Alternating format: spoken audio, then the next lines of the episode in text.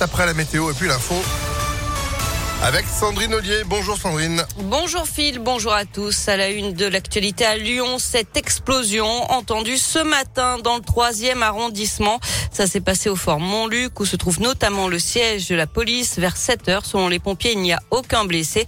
Et selon France 3, il s'agirait d'une explosion au gaz qui serait, qui se serait produite dans les cuisines annexes de l'hôtel de police de Montluc. Les temps tragiques reviennent. Ce sont les mots cette nuit d'Emmanuel Macron. Le chef de l'État prenait la parole à l'issue d'un sommet extraordinaire des dirigeants européens sur la guerre en Ukraine. La France va ainsi envoyer 300 millions d'euros d'aide à Kiev, 1,2 milliard au total pour l'Union européenne. Emmanuel Macron annonce aussi que la France va accélérer le déploiement de soldats en Roumanie, pays de l'OTAN frontalier avec l'Ukraine. La France continuera à jouer pleinement son rôle de réassurance des alliés de l'OTAN en envoyant en Estonie un nouveau contingent au sein de la présence avancée renforcée, en anticipant sa participation à la police du ciel balte dès le mois de mars et en accélérant aussi son déploiement en Roumanie. Je l'ai rappelé, nous serons aux côtés de nos alliés de manière infaillible. Protection économique aussi avec l'adoption rapide de mesures pour faire face à cette crise d'une exceptionnelle gravité, en particulier s'agissant des prix de l'énergie, pour que les citoyens européens et nos entreprises soient pleinement protégées.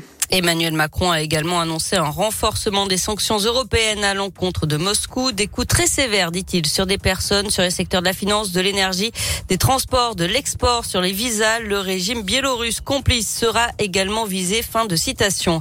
Chez nous, près de 200 personnes se sont rassemblées hier devant l'hôtel de ville à Lyon où des drapeaux ukrainiens ont été installés sur la façade du bâtiment. Et sur place, de nouvelles explosions ont été entendues ces dernières heures à Kiev. La mobilisation générale a été décrétée dans le pays alors que selon les autorités ukrainiennes, les troupes russes ont pris le contrôle de l'ancien site nucléaire de Tchernobyl. Dans l'actualité également, un mégot de cigarette mal éteint serait à l'origine de l'incendie mortel dans une résidence senior de Rouen dans la Loire en début de semaine. Selon le progrès, l'homme de 83 ans, grièvement blessé, avait l'habitude de fumer en cachette de sa compagne, sa compagne de 87 ans qui, elle, est décédée dans l'incendie. Une personne blessée à coups de couteau, route de Genasse, dans le troisième arrondissement de Lyon, hier soir, près de l'immeuble qui s'est partiellement effondré mardi après-midi. D'après le progrès, il pourrait s'agir d'une tentative de meurtre après une dispute.